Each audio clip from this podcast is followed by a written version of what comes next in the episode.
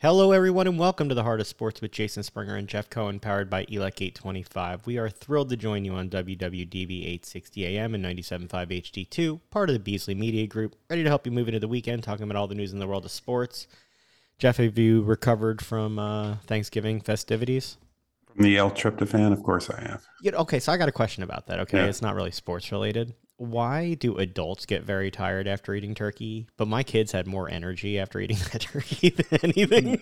It's probably not from the turkey. What else did they have? I assume there was sugar somewhere involved. oh yeah, there was. Well, there's always plenty of Oh sugar well, around. sh- sugar. Sh- sh- when you're younger, sugar takes overtakes L-tryptophan. Yeah, uh, There's it, no question about it. So, so if there was chocolate and candy, they're buzzing. It doesn't matter. it I didn't how- overtake. By the it way, how me. much when you were a kid? How much turkey did you eat when there was candy and cake and pie around?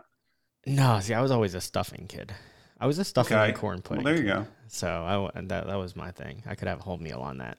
Anyway, uh, are you a Thanksgiving football guy? Did you watch the game? So I can ask yeah. if you watch Thursday football. Correct. So this is the one time during the football season. You believe it's can ask appropriate to play football on Thursdays? And you can ask me, and I will actually answer yes to did I watch football? What did you think of the football that you watched yesterday? They were good games. You know, it's nice to have games that are close instead of like blowout games, which is usually how Thursday goes. And it was actually teams that have playoff chances and playoff implications. So, so since they're good games, I mean, it's a great day of football, sitting around with family and friends and talking. I mean, it couldn't be better. Football and Thanksgiving just go together. Were you surprised to see uh, Buffalo come back on Detroit? That was the least surprising thing of the day. Who who was Buffalo playing? Uh, Detroit. Detroit made a good game though. T.J. Hockenson. But but, it, but but as somebody who lived outside of Detroit for four years, I can tell you that even the people of Detroit and Michigan know that their team stinks, and they've known that they stink for decades. It's not like they're going through like an up and down period. Detroit has always been Detroit when it comes to football. Even when they had, how many times did Barry Sanders even make the playoffs when they had that electric running back? Or how many times did Calvin Johnson make the playoffs when he was with the Lions? They're just horrible. They're the Lions. They're And- probably the worst team in, in the NFL in the last 30, 40 years. and then the rest of the games during the day did not help the Eagles in terms of where things stand. Dallas beating the Giants. I was actually rooting for the Giants yesterday, Jeff. Good I- for you. I was there doing so it. So was I. Yeah, it didn't happen. I see. I see why that's a painful experience for you. Well, the Giants, half of their team is now on the disabled list or injured list. So and if they're the not difference? there already, they're on their way there every time you guys Yeah, play. And, and- and Daniel Jones is not the answer there. So they can just put that that to rest now. You- You've been saying that for a while that he wasn't the answer. You you didn't think that he was ever the guy there. Uh, No, but the Giants are going to be in a position where they're going to be drafting in the middle of the round. So unless there's a quarterback left, what else are you going to do? Yeah.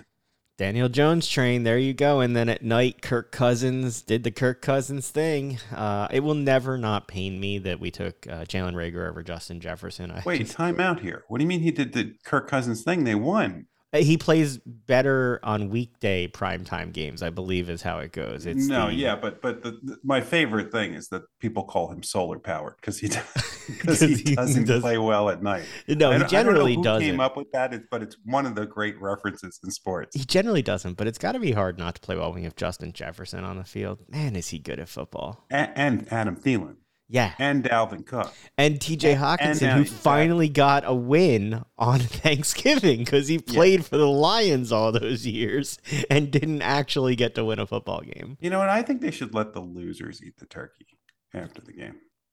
Okay, I don't think The think winners that- got the win. The losers should at least get some turkey. I don't think NBC got what they were looking for when Adam Thielen said the turkey was dry in the first game, post game turkey legs. Well, how, how long had it been sitting there? apparently long enough that it got dry. But yeah, I mean, it was a fun day of football yesterday. Again, didn't help the Eagles who go into this weekend playing on Sunday night against the Packers. They are nine and one Against after. poor Aaron Rodgers and his boo boo thumb. I was going to ask you, uh, what was okay? So What actually, a did you- coincidence. Did you see how it came out that he had a broken thumb? I have no idea. Did Daniel Schneider leak? No, it it was apparently like a Make a Wish kid or Make a Wish person asked him about his thumb. And then went and put it out there because I guess his thumb had been hurting. I he wasn't on the re- injured report with a broken thumb, but I think he was on the injured report because that would raise other questions in terms of gambling and are you disclosing injuries. No, I believe he was on the injured report. That's what I'm saying. He was. It didn't Right. say a broken thumb, but it said like some Oh. type of something. But apparently he's got a broken thumb. He'll give it a go Sunday night. The Eagles Said will right hand boo boo. The right hand boo boo. The Eagles Yes. will break out their all black, all black, black, black, black, black uniforms that they've Yeah. never had before with the black helmets. Jeff, we get black helmets before I get my green helmets. And it are, and they're doing this in, in the night game. They are. It, it look, it should be loud and people should be into it. They're a nine and one team. What's not to get into? They they look lackluster for the first three quarters last week, came back to win 17-16 after being down 13-3 going into the fourth quarter. They lost 43 consecutive games by trailing by 10 points or more going into the fourth quarter on Sunday. Um look, the team is still it has flaws, it has injuries like any team in the NFL, but they're a 9 and 1 team. You you can't really criticize them that much. The game started with me worried about the defense stopping the run. They gave up like 47 yards rushing on the first drive and then overall ended up giving 70 75 yards total. So they averaged 7 yards a, a rush to Jonathan Taylor on the first drive, only 2.3 the final 10. They figured something out there clearly Dallas Goedert not being there is a loss for them on offense. But can this team keep pushing through it, Jeff? They're nine and one. With with the teams that they have to play, yeah, they can keep pushing through it. And they have a big enough cushion. They're in the playoffs. That's not a problem. And the fact that they brought in Linval Joseph and Ndamukong Suh definitely helped in terms of the rotation. Fletcher Cox only had uh, 48 total snaps. He had 73 snaps the week before. He, he can't have 73 snaps. They brought in another big body today. I mean, Haason Reddick and Javon Hargrave are the first Eagles teammates with seven or more sacks 10 games into the season since 1991. So this defense is doing things. For as much as I criticize at times and I'm uncomfortable by them giving up lots of yards, the stats say my eyes are wrong and my feeling is wrong. Okay. Like, I, I don't know. I mean, you tell me not to be critical with the team. No, I didn't say you're usually not critical. You're worried. There's a difference. You're you're you're an Eagles fan, so you're always worried. I, I don't see you as being critical of the Eagles. I don't hear that a lot. Worried. Okay. Better, Yes. better word. Better Yeah, word. sky is falling kind of guy. On my Saints When watch, any Philadelphia sports team. on my Saints watch, unfortunately, the Saints won last week. They now You know, I was just going to say this is the longest you've gone when we talk about. They the now hold the tenth. The, Saints Eagles now pick. hold the tenth pick in the draft. Thanks to the go. Saints. Way to screw that up, New Orleans. Mhm.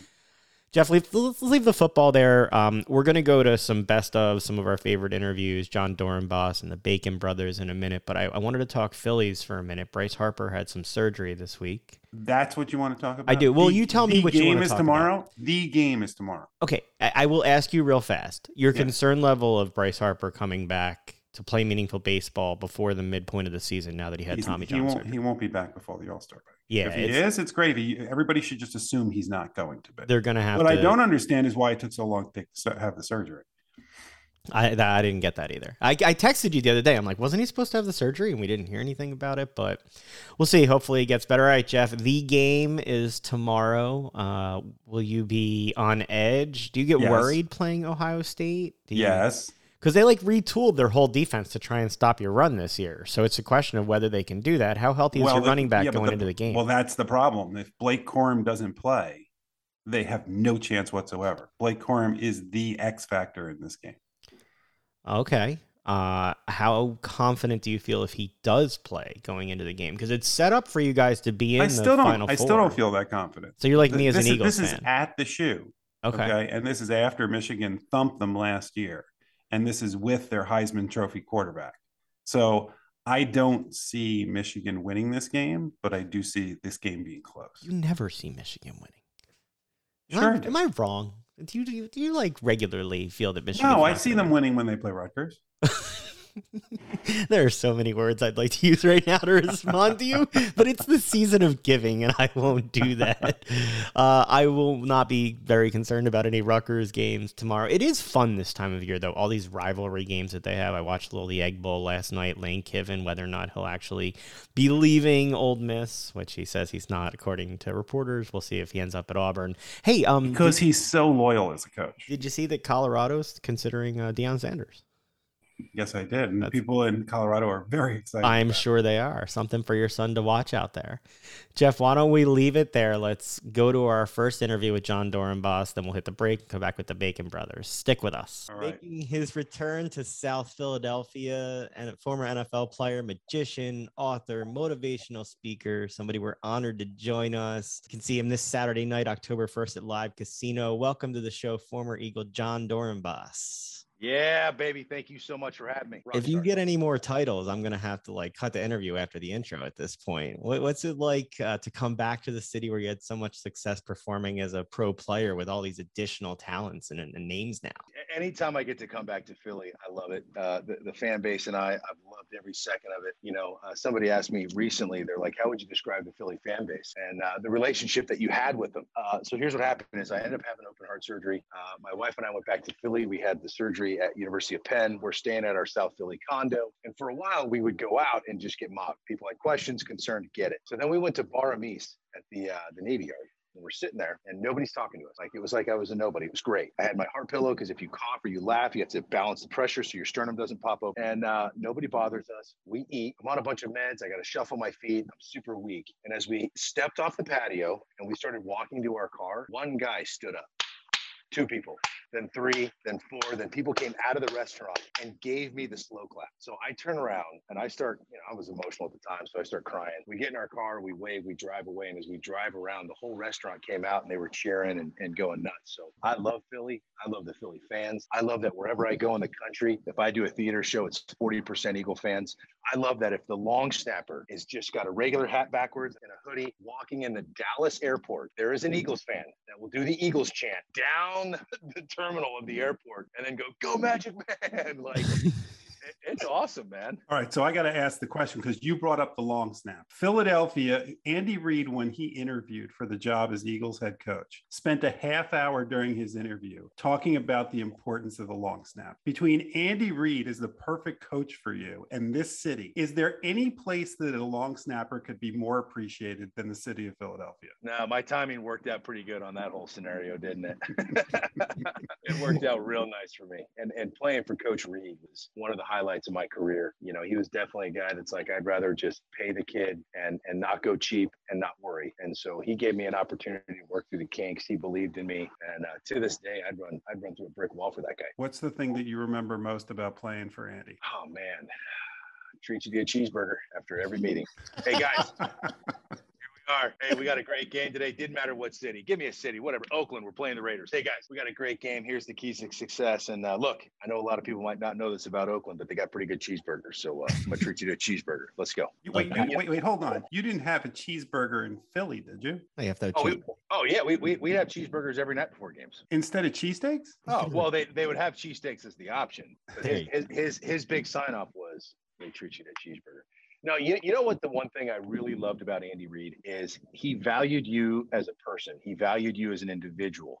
And so, hear me out. I signed with the Eagles. Coach Reid comes up to me and goes, "Come here, kid. You want to go home? Go home. You want to run? Run. You want to work out? Work out. You want to snap? Go snap. If it's not there on Sunday, you're fired. Be a pro." And I looked at him and I said, "Coach, I think you and I are going to get along. So, and, and what I mean by that is, is not everybody works the same way, right? Not everybody needs to do the same drills. Not everybody needs to run the same amount. We're all pros. And so he valued that and gave you your freedom to be an adult and to, to uh, handle yourself as a pro and get ready the way you needed to get ready. And I really, I really respected that. Well, and in terms of your life experiences being valued like that by your coach, you ended up writing about your, your life and your journey in the book, Life is Magic. Can you talk about how you sort of had a roadmap for shutting down that self doubt and being able to perform wherever you are, whether it's on the field or in the boardroom when you speak to people or doing magic on stage? Yeah. So, so my book was really a, a, a lifelong journey that, that sometimes we don't even know that we're, we're in the heat of it. Right. And so uh, when I was 12 years old, my father murdered my mother, and my sister and I went into temporary foster care and went through really intense therapy. And then we eventually moved in with my aunt, who was my mom's sister. And in the therapy, there were three things, three things that we focused on. It was come to terms with your reality, accept it, right? Find forgiveness, and when you find happiness, you grab onto that puppy and you never let go. And so here we are at different stages of our life. The plan might not always go as planned, but the sooner we come to terms with our reality, the sooner we accept it, the sooner that we can find the positive, the sooner that we can find forgiveness, the sooner we can find happiness best, the sooner we can make the best of the situation we're in. And so what I learned is that in life, it's very, very simple. If you show up every day on time, prepared, and ready to work, in whatever it is you do. You know what I learned about the world? If you don't give up on the world, the world will not give up on you. If you give up on yourself, the world's going to give up on you. So don't ever give up. Keep standing up. And it's what I loved most about Philly, too, right? It's the whole Rocky right? Just keep standing up. Doesn't matter how hard you get hit, just keep standing up. And I find that the athletes that do that, that don't point fingers, that don't blame other people, that take some sense of accountability, and they keep standing up no matter how hard they get hit, and they keep working and they keep showing up and they keep improving, the city loves them. And so my book is just that. How do we find happiness? How do we continue to persevere? How do we continue to grow? How do we continue to not only that, but be excited about the obstacles? How do we find motivation to defeat? How do we rewrite our script in our life? And it's all with the words that we, that the story we tell ourselves in our own head.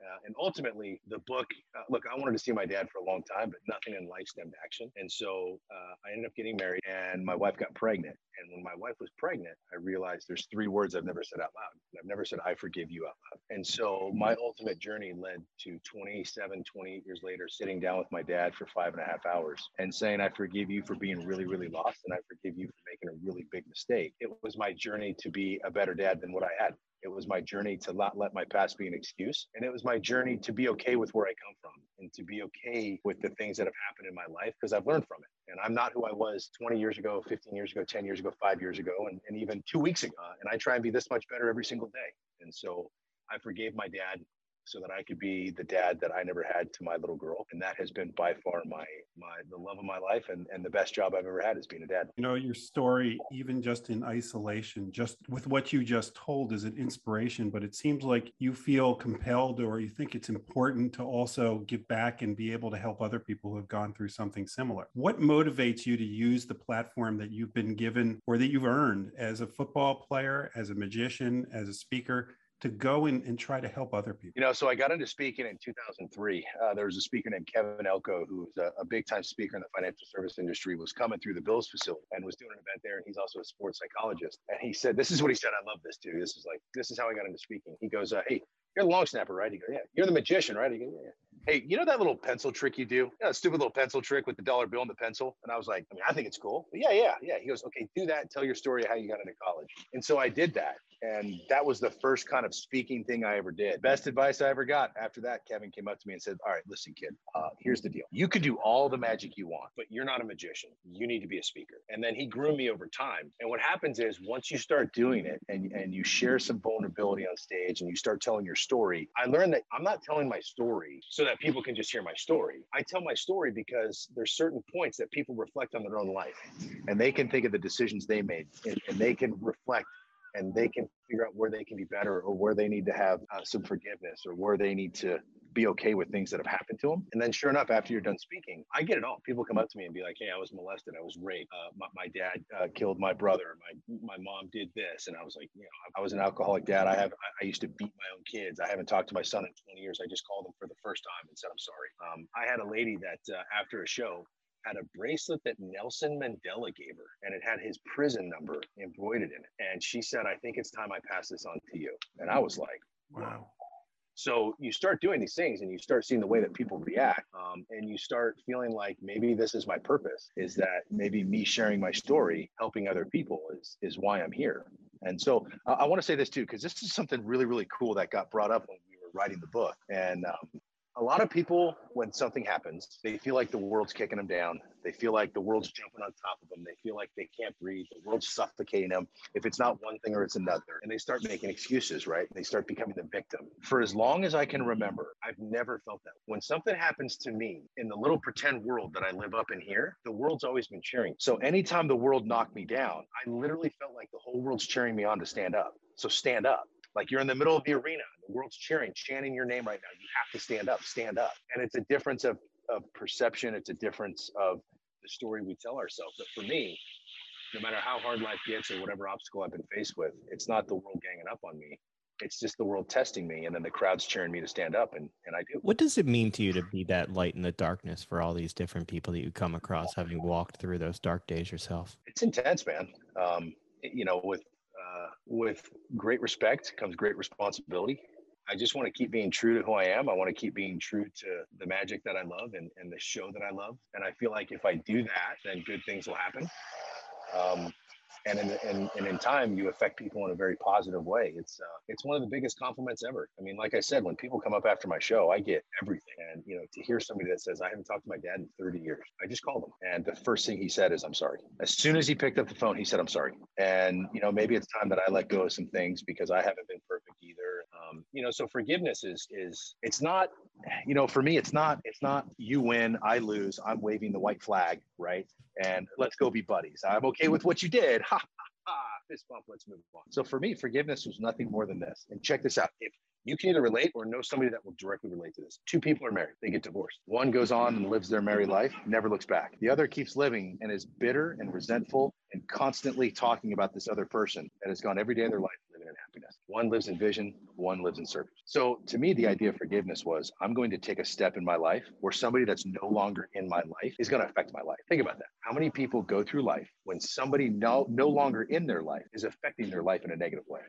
So when I went and forgave my dad, it was me basically saying that little ball of anger and resentment and bitterness that I've been holding on to for a long time, it's gone. I don't care anymore. I hope you're doing great things. I don't care if you're out of prison. I don't care. I, it doesn't matter to me. You're not in my life anymore, and I'm going to be everything that I never had. And peace out. When I left that that that lunch that we had, it was symbolic. I literally took a step, and it was like the first step of my new life. So don't look at forgiveness as winning and losing. Look at it as releasing yourself freeing yourself and not living in bitter and angerness and resentment. You know, you went through this whole journey, but when you were 12, that journey started with a tragedy, but led to you doing magic which is why you're in Philadelphia this weekend. What led you to magic and, and what led you to, to become as good as you are? You you you appeared on America's Got Talent. You were a finalist on, on a pretty amazing show with people doing all sorts of crazy things. What led you and motivated you to be as good at magic as you were as a long snap? So it's funny because I think when I got into magic,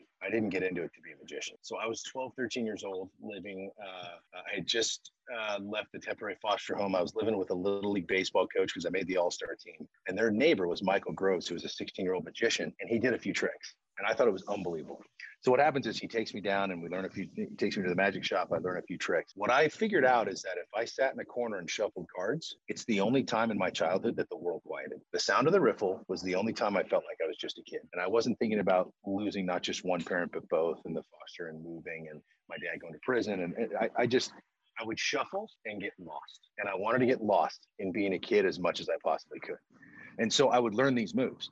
You know, uh, it's funny because when when I started dabbling in the guitar and, and when I started playing, I was like, okay, like literally first day. All right, how does how does Hendrix play? How does Mayer play? How does Eric Clapton play? How does Stevie Ray Vaughan play? First things I ever learned were like Clapton solos. And so when I did card stuff, I was like, who's the best in the world? All right, let's do his stuff. And so, and then I taught myself my own technique. And then all of a sudden you do this for years and years and years and years you hope that you would get pretty good at something right after you spend this much time and so then all of a sudden you kind of come into your personality right? And then i was the kid in high school who showed up at a little get together and all of a sudden it was like oh i can do a card trick. And then it's like you just like regurgitate like 10 years of like being obsessed with you know having this lonely childhood. It's like okay so you take card tricks a lot more seriously than the other kids. You know what i mean?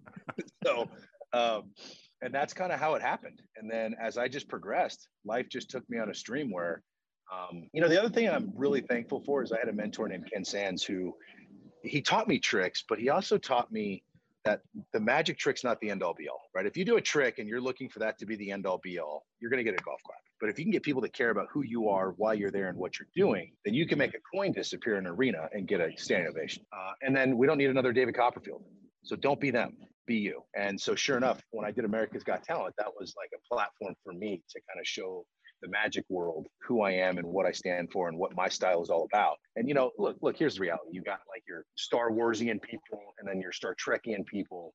And then below all of that are magicians. We are the dorkiest of the dork. We take the cake on all that, right? So it's been cool to kind of bring a little swag to to that kind of uh, genre of stuff. Seems like in addition to being entertaining, magic is sort of your gateway to storytelling. What's it like to do magic before an arena of people after playing in front of stadiums where you're on a team?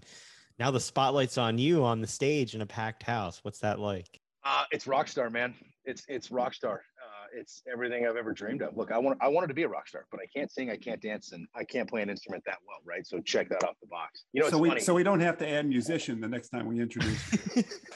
I, you know what? I can add I can Adam Sandler it, right? I can play, I, I can play some riffs and and sing some funny songs. I got you there. But other than that, no. that sounds like a whole nother show for you. Yeah, right. Exactly. um, so here's a funny story. So I'm in junior college, and I had a chance to play baseball, and it was baseball or football, and baseball was just too slow. So I was like, all right, let's go football because I wanted to play in front of hundred thousand people, right? Uh, and baseball wasn't going to happen. So all of a sudden, I go to UTEP. First game's Oklahoma. Ninety-eight thousand six hundred and twelve people. First game. Oh, so so close, close. but not hundred. All right, so now check this out. I don't play in front of 100,000 people until Dallas builds their new stadium. So now I'm with the Eagles. We go to Dallas. And look, we play Kentucky, Alabama, Texas A&M, but none of them were 100,000. And so sure enough, I get to Dallas and I'm like, oh my gosh. I look at Donnie Jones, the point. I'm like, Donnie, do you have any idea what this is? He's like, no, what's up? And Donnie played at LSU. So he was like, it's like another Tuesday for him, right? So I go, there's 100,000 people here. He goes, yeah. Go, do you have any idea how cool that is? He goes, yeah. so, so now all of a sudden I'm in the tunnel. I'm the first one to run out and I can't wait because I've been dreaming of the moment I run out in front of 100,000 people and they go. Well, Donnie and I ran out of the tunnel together. And it was in my head, they were cheering. But in Dallas, I had 107,000 people booing me, right? so I get to the star and I'm standing on the star and I'm like this. In an away stadium, I'm going like this, right? And Donnie's like, What are you doing? I'm like, Bro, in my head, they were cheering, but they're booing right now. And it's also cool. Just take it in, take it in. All right, let's go. He's like, What is wrong with you? I'm like, Don't worry about it. I'll tell you later but hey, anytime you can you can get that rock star feeling, right? Anytime you can be on stage and just feel the I'm an energy guy, right? And I, and I think about this too, not just the energy from stage, but I think the way you view yourself, the way you talk to yourself, it's the same way you're going to view the world. It's the same way you're going to talk about the world. So if you can harness this energy and create this energy in an arena, in a theater, in an auditorium, wherever it is, man, it's rock star, and it's it's it's totally addicting. It's it's like it's like being an adrenaline junkie without having to do roller coasters and all that, right? And then all of a sudden, everybody leaves my show feeling good about life. Dude, that's a fun day at work, man. It must be just a completely different feeling. As a football player, you may be in front of 100,000 people, but you have a helmet on. You're, you're kind of anonymous, especially as somebody who's playing on a line. And then all of a sudden, you have no mask on. You have Until no you protection. penalty. Yeah, you have no. Yeah, right. You have no protection from from the world and that booing and things like that is when you first started doing to these large groups of people was there any part of you that was intimidated by it? Uh, no actually excited. Intimidated is the wrong word. I was excited. Uh, and here's something else too. When, when you're in the nfl especially now with how big sports betting has gotten uh, i've i've witnessed it. Death threats are real. Uh, I, have seen players and, and, coaches escorted home by fbi agents put into full body proof uh, uh, you know like um, bulletproof outfits. Um, so you, you, mess up in a game and, and you affect spreads and, and betting, the wrong people get involved, you get death threats, right?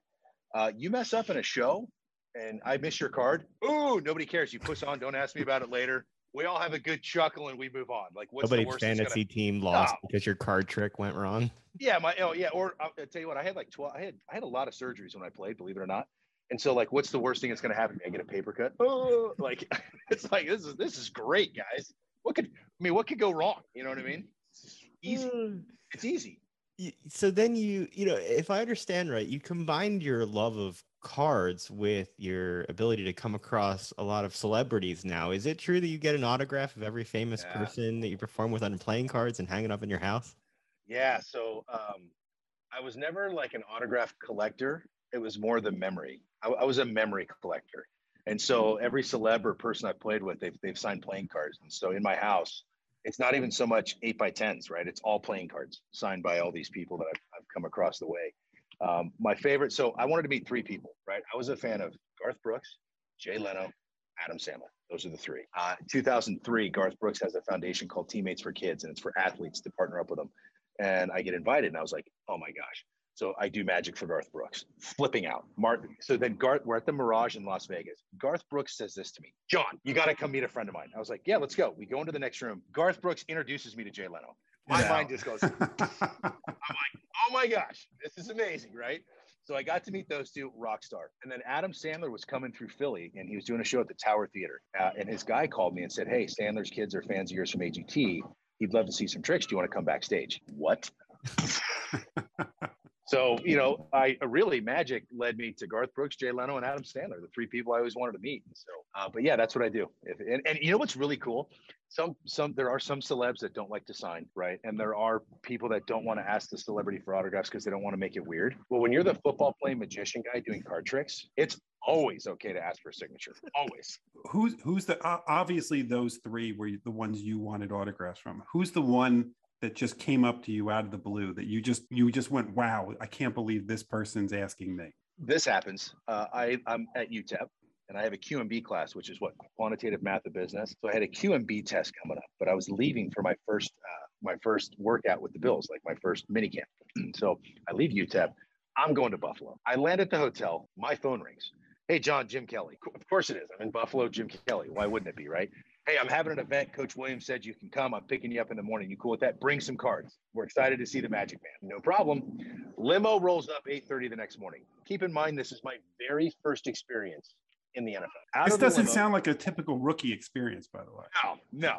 Out of the limo comes Jim Kelly, Joe Montana, Dan Marino, Thurman Thomas, Darryl Talley, Bruce Smith, Drew Bledsoe, Jason Taylor, Chris McDonald, the actor Shooter McGavin, uh, and they're all in this limo going to the event. And I was like, and then I just did a bunch of stuff for all those guys, and uh, it was rock star, man. It was awesome. You know, it, it's one of those things where two professions that I'm sure so many people in my life said he's not going to make any money playing football, and he's sure as heck not going to make any money being a magician. Like, who's going to want to date this guy? You know what I mean? Loser. Uh, and now all of a sudden, both of them together is what separated me my whole life. And even when I come across actors, right?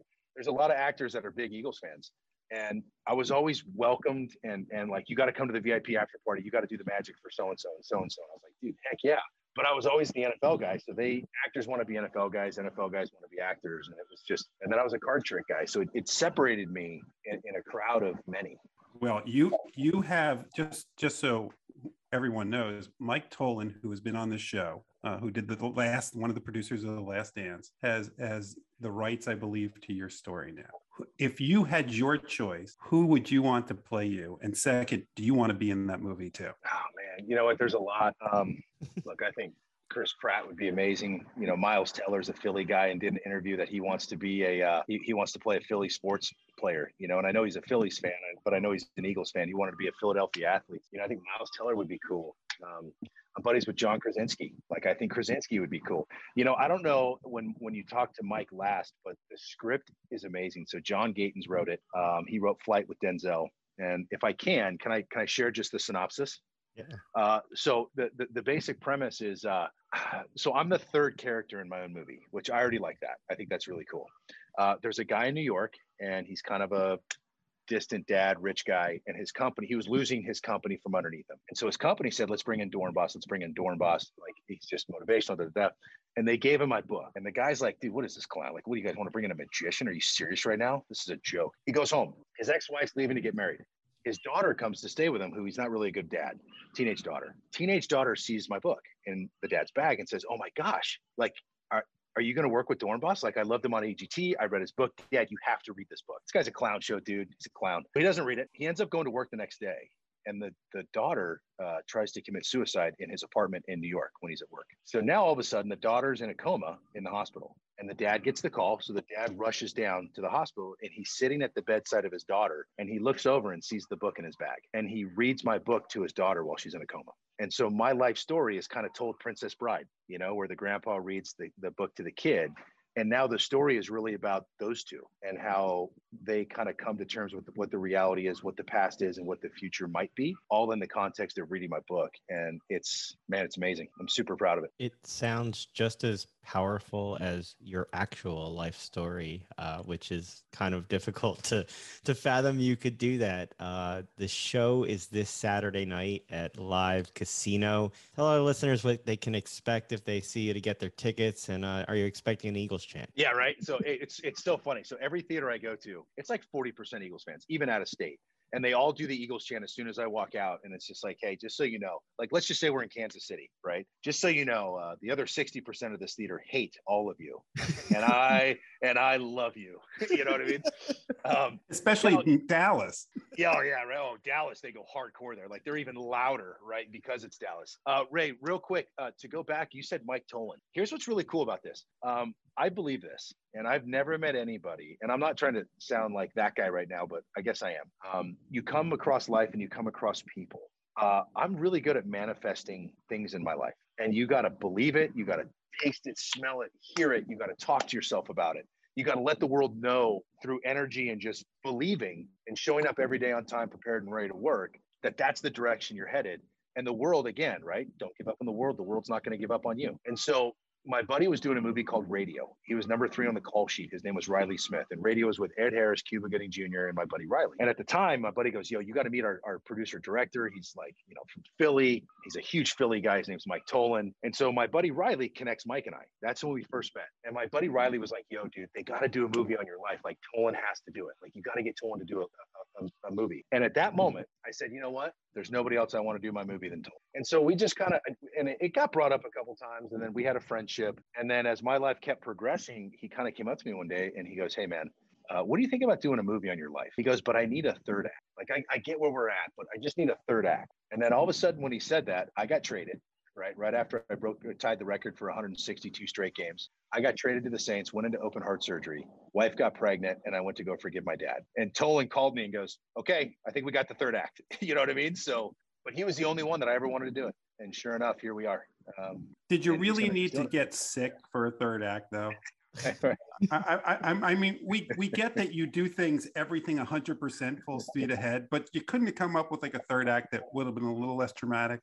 I know, right? You know, I just thought, hey, go big, go home. Well, uh, we we're glad you went big, told the story, and gave us a few minutes to hear all about it. Uh, encourage everybody to go see you this Saturday night at Live Casino. Uh, Jon Dorenbos, thanks so much for the time and for everything you do, uh, inspiring some other people to to see the light a little bit every day. Yeah. Hey, you guys are rock stars. Thanks for having me. And for those that uh, want to come out on Saturday night, I promise you, I, I, read a quote when I was getting into performing and I forgot who it was and I'm so embarrassed. Uh, but it was basically like, they're not going to remember what you say. They're not going to remember what you did, but they're going to remember the way you made them feel. And so when you come to my show, I tell you this, my three influences are Garth Brooks, Carrot Top, and Mike Tyson. Garth Brooks, because if you've never seen him on stage, when you watch him, you feel like you're the only one there and you feel like it's the first and last show he'll ever do and he's giving you everything he has. Carrot top has ne- there's nobody more genius at just music sound bites and just quick hitters that just pop in the show to keep your attention right? And then mike tyson. If you haven't seen mike tyson's one-man show i've never seen the most feared man in the world right be more self-deprecating, funny, and vulnerable. So it's all of those mixed up. I hope that you're going to come to the show. I hope that you're going to laugh. You're going to be amazed with amazing magic. But I also hope that you're going to sit there and maybe reflect on one or two things. They might be little or they might be big in your life, and you're going to leave feeling better about yourself and the world around you, and hopefully feel inspired to make the, the right change in your life, whether it's big or small. Uh, and that's that's my goal, and, and we've been successful doing it. So life is magic. I appreciate you all having me live casino this Saturday, eight o'clock, baby. You ain't there, I'll say it again. You're wrong, baby. That's the best pitch we can get, Jon Dorenbos. Have a great one. Thank you so much. Thank you. Operating engineers are the men and women that move mountains. And the Engineers Labor Employer Cooperative, ELEC, puts them to work. They create opportunities for the men, women, and union signatory contractors of Local 825, repaving our roads, keeping our homes bright and warm, and even building our favorite team stadium. We understand infrastructure. That's why ELEC and Local 825 are ready to get to work. All right. Welcome to the show, Michael and Kevin, the Bacon Brothers. Guys, thanks so much for the time today. Pleasure. Thank you. So the fun thing is we get to do research for these interviews. You guys, your family's a fabric of Philadelphia. What's it like growing up with your dad being known as the father father of modern Philadelphia, Michael? What's the city mean to you guys? Uh, well, first of all, uh, we grew up in Philadelphia. We spent our entire childhood, um, so it's very, very formative. And I've noticed recently, as I'm getting older, my affections have increased for that final city. But uh, one thing that's interesting, you mentioned our dad. Uh, Philadelphia is in one place where I am Ed Bacon's son and not Kevin Bacon's brother. So um, it, it's amazing when um, when our father was alive, you'd walk down the street with him. People would just come constantly, Ed, oh, you're so wonderful. I love what you did city. So, uh, yeah, I also have a um, house out in Chester County. So uh, I get into Philadelphia a lot more. And, uh, you know, the older, like I said, the older I get, the, the more I like it love it. You know, um, not only is it are you guys a fabric of Philadelphia, but even some of your songs and the name of one of your albums is Philadelphia based. How did you come up with the name Philadelphia Chickens? What was the inspiration for that? We didn't even write that song. That's what's interesting. Uh, that was a song that was uh, written by Sandy Boynton and uh, her writing partner, who I his name escapes me, Michael something, and and uh, she was doing uh, one of her children's books, uh, and I think it's it's been quite a long time uh, in the past. There's there's um, was some kind of charitable component, and I remember when I listened to the song Philadelphia Chickens. I mean, I thought it was a funny title, but I also thought this song is like a big band swing kind of thing. There's no way that this is going to be a kid song like that. And uh, to my uh, utter uh, disappointment, it still remains like the number one Bacon Brothers song. That's what I'm like. This is like I really don't want these kids songs to be the. It's I don't know. It, you know you you you pour your heart for years into trying to make you know some music that you know actually means something to you and you just can't get we just can't get past the philadelphia chickens. Well, well you can with some of us because one of my favorites is old guitars. And, and, and, when you hear that song you think of all the people that are an inspiration the songs that are inspiration. How did you guys come up with that one? I you know i don't know. That was one of mine you know uh, uh it, it was um i think i was trying to see how many uh iconic rock musicians and songs I could cram into one tune. I think it was 43 references or something like that. And um, yeah, it's funny. We, we still do it live every once in a while, although it was off of our first record, wasn't it, Mike? I think it was. Yeah, that was, I believe, our very, very first single. Yeah, first single. Yeah. Um, you know, uh, it, it's it it taxes my my my you know uh, uh, um, memory to to try to remember all those words. Michael, you're the the one who followed the musical path first while Kevin was acting. You're the composer. You were playing in bands before the Bacon Brothers. You also write music for film and, and TVs. Tell us about your journey through the the field to get to where you are with the band. Uh, well, I started out as a singer songwriter at a pretty young age. I play learned how to play all the all the fretted instruments, folk instruments, and I also played the cello and later the oboe. So I had a very rich kind of background in music. Um, and when I got to college, I was in a cover band that did English, uh, English invasion kinds of things, mostly Stones, Beatles, that sort of thing.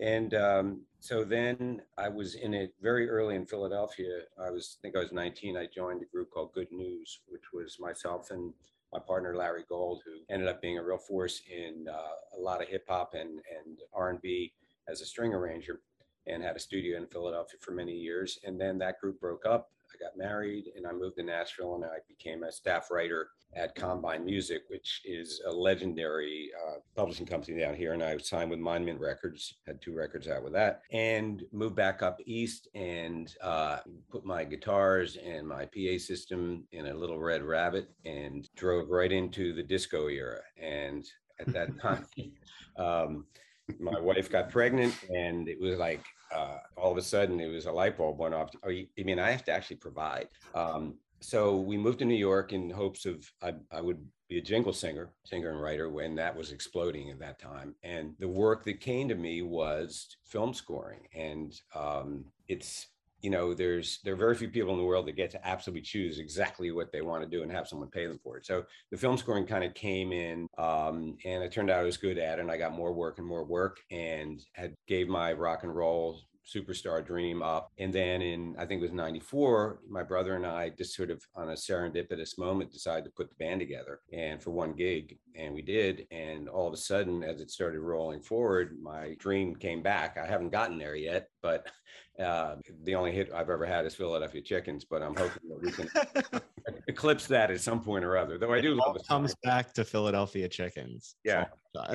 you know, parents will come up and they'll, they'll Teo Philadelphia chickens are kind of going, their eyes are kind of rolled because they probably heard it 7,000 times when their kids were growing up. So, how, how, much fun is it for you guys to, to perform together as brothers, as people who grew up together? Uh, the performing is the fun, you know. Uh, I think that the, um, the, the other stuff is the thing that, that, that you get tired of, you know, the, the road.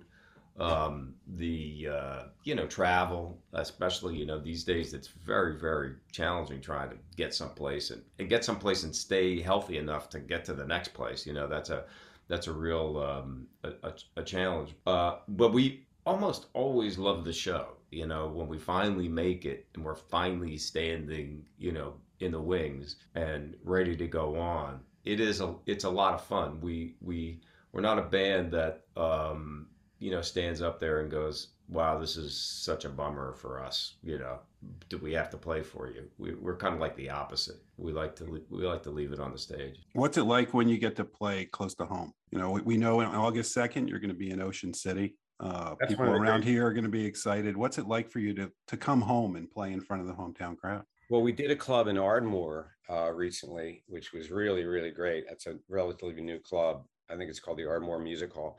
But the Ocean City gig is really fun. We must have we must have done Ocean City 10 times now. And it's on this pier that's literally right into the ocean and you get on stage and you look out at the Atlantic Ocean, and it's uh, Ocean City's really a, a fun kind of uh, warm town. And uh, throwback, uh, yeah, it really is. And um, you got to cross the boardwalk walk to get into the venue. The funny right. thing about the venue also is that the band has this amazing view of the ocean, but the audience only has the view of the band. um, but it, but it's a detriment. yeah, yeah. Well, we, you know, I mean, I know it's not, I know it's not Philly, but you know, it, it a lot of New Jersey is Philly adjacent. We and we've just our our our motto is just that we've never had a bad gig in New Jersey. Tell us about your style of music. You have your 11th release out, Errato, but but your style is sort of a blend of rock and soul and country. I've seen Ferrasco. Where does that come from? And and what's the process of? It seems like you guys like songwriting as much as you like performing. Yeah, the it's interesting. We our first um, record, we decided to uh, a brilliant promotional technique and make it an unpronounceable word. Um, and you, did, did, Jason pronounce it wrong? do it okay. Orosoko. But how would you know? Oh, okay, I tried. Close. so it means it, it's a word. Kevin is is a very clever man, and he so he took folk rock, soul country, made it, you know, switched it into a word for Orosoko. But it really is very accurate because first of all, we're the two writers in the band. I have a, a different musical experience. I'm nine years older, um, and it's when you have the two writers, and then the, the the legacy of how many years I've been in the business. Um, I made my first record in 1969, so I I've I was pre any technology, uh, you know, digital technology. So I my career has gone through all of those things with the adjunct of the film scoring on the side. Um, but I think the thing that Kevin and I feel really strongly about is we are uh, above all songwriters and we didn't sit down and say let's start a band that has a certain sound you know uh, glam rock or or hip hop or classical disco. disco yeah exactly.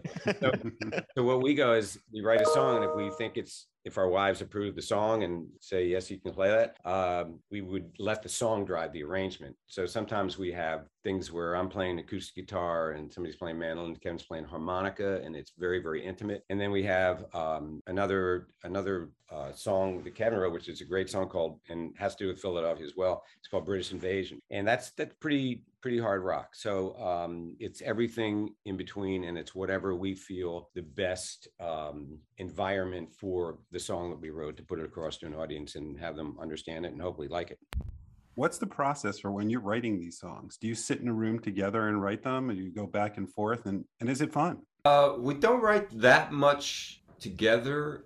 Um, we kind of started out that way, but uh, you know, I don't know. We just have you know basically Mike can write and demo in his studio and I can do the same. So we we we tend to write things separately, then kind of share them with each other and, and start to get uh, input. You know, a lot of times the input will be in an arrangement or uh, in in uh, vocals or or you know a vibe or or nothing at all. You know, sometimes we just go down done. That's great. Um, we have recently done a little bit more writing with other people, which are actual writing sessions. And those are really interesting because they're, I mean, you can imagine that's kind of an awkward thing, especially if you don't know somebody. Everybody that we've written with, we didn't know at all. Like, that didn't know anything. I mean, we could get links to their other music and stuff like that, but we didn't know anything about them personally.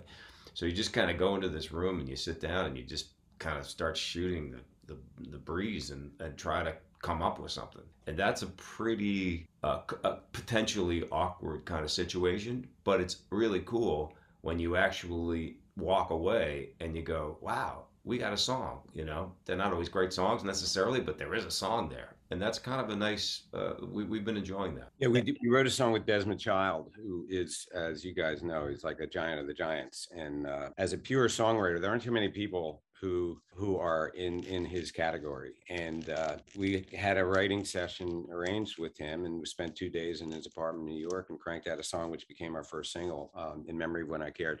So um, that that's a really different way of songwriting. I mean we are what I describe as confessional. We go, um, oh, today I twisted my ankle. And then um, you write the song, oh, the twisted ankle day. You know, you, it becomes a personal thing. Whereas, Hold that title, bro. Hold on to that yeah, title. I, oh, I got it. so like with Desmond, we, Jeff's a copyright and trademark attorney. Um, we're not doing the show, so if you need any help with that title, he'll lock All it. right, thanks, Jason.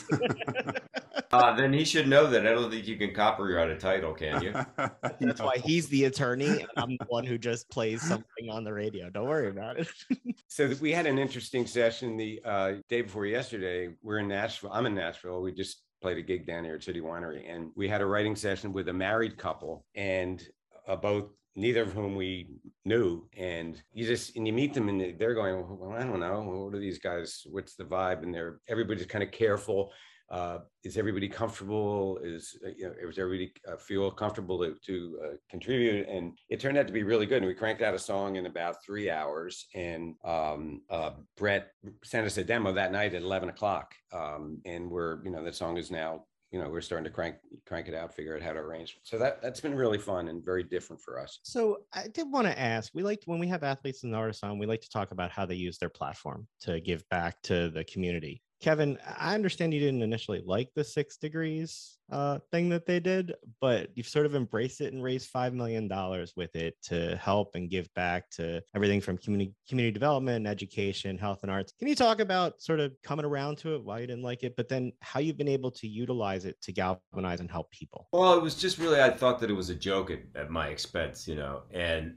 and it was, you know, I, I've always been kind of fundamentally resistant of things that would I mean, you you'd be hard. I mean, you'd be surprised to hear this, but that would put me sort of into pop culture in a way. You know, I I I had a very very lofty ideal about just being an actor for the sake of the craft of acting, and not to be a personality. And when when I when I became a, a, a, famous actor, all of a sudden there was all this other, you know, BS that I just wasn't really into, you know, and and and so Six Degrees, I kind of felt like I was starting to now be, you know, a respected actor, and all of a sudden this kind of thing came along. It was just really about pop culture, and it kind of bummed me out. But that being said, just kind of decided to embrace it, and I was looking at other, um, you know, c- celebrities who had done some positive work, uh, you know, of a charitable nature, and I was trying to think what I could be branded in the same way that you know Paul Newman was with with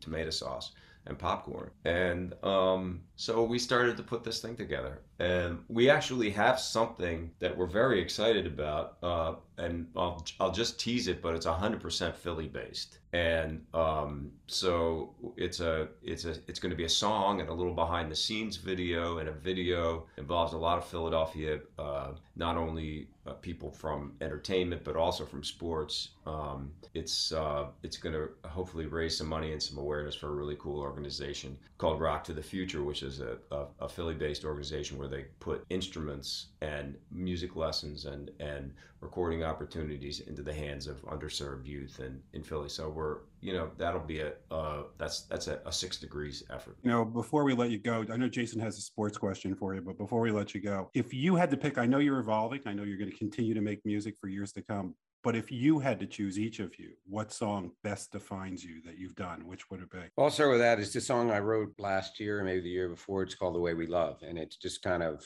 it's one of those times where well, it's maybe the only time where I go, I just really captured like 50 year relationship in a three minute song. And I'm very proud of that. And, um, you know, I think people respond to it and um, it's really fun to sing. And I don't know, that's it, the way we love. And know, just, just wanted to wait, add. wait, Kevin, right. what's yours? Uh, yeah, I mean, I, I think the way we love is a, is a really good example of us Um, I don't know. Uh, let's go with that one. Uh, there you go, Jeff. You put him on the spot. Uh, I did want to ask before you go. We are a sports show. Kevin, I saw you were more of a street sports, you know, handball, football guy growing up until you got into basketball. But you were tweeting when the Eagles were on their Super Bowl run, and I was losing my mind in my living room. Uh, what's sports mean to you guys? Well, I mean, I think it's I feel very, I feel very, very happy for the city of Philadelphia whenever a Philadelphia team is um, uh, doing well. It's just, um, I don't know, it means so much to the to people, and you know, you you see what that was like with the Eagles. Um, maybe it went a little too far, but. Maybe I went a little too far. Jeff's but, the Giants fan on the show. We would never go too far. As we never go too far, of course. Yeah, but that's but that's but that's part of well, that's part of the the Philly the the inexplicable Philly sports thing. So yeah, I mean it's it's it's awesome. Michael, any any soundtracks ever for for sports you've been able to do? Oh yeah, I've I've done some stuff for ESPN. Um, but um, one thing is kind of interesting. Kevin's mentioned the Eagles. Um, before the Eagles won the Super Bowl, there was the controversy about the building higher than William Penn. Uh-huh. People call it William Penn's curse. Some some people call it the Ed Bacon curse because when that building went taller than William Penn's hat, our father was devastated. Really? Oh, yeah, he lost his mind. Yeah, he Willard Rouse uh, was just you know the pariah of the century, and um, you know I almost feel like uh, somehow my father's curse wasn't quite strong enough because Eagles came through, but boy, he tried. He, wasn't able to stop it for us. Oh, even, even all that. The other thing I was going to ask you guys is, do you follow the Tour de France at all? Yeah, a little bit. Yeah, because that's my, you know, I mean, July, I'm a basket case. I used to race bicycles, so I know the pain uh, in the faces and identify. And I just love the just the craziness that they have. That an hour ahead of it, they have the um, all these crazy cards and they throw things out at the fans, and it's just it's there's no really sporting event like have it. you been there to see it in person? Oh, that's on my bucket list. Mike, right. Mike, if you had stuck with it, you, you might have been the first Philadelphian to win the Tour de France. There's yeah. Look, Jeff's trying to pick up pickleball, so there, there, there is still time.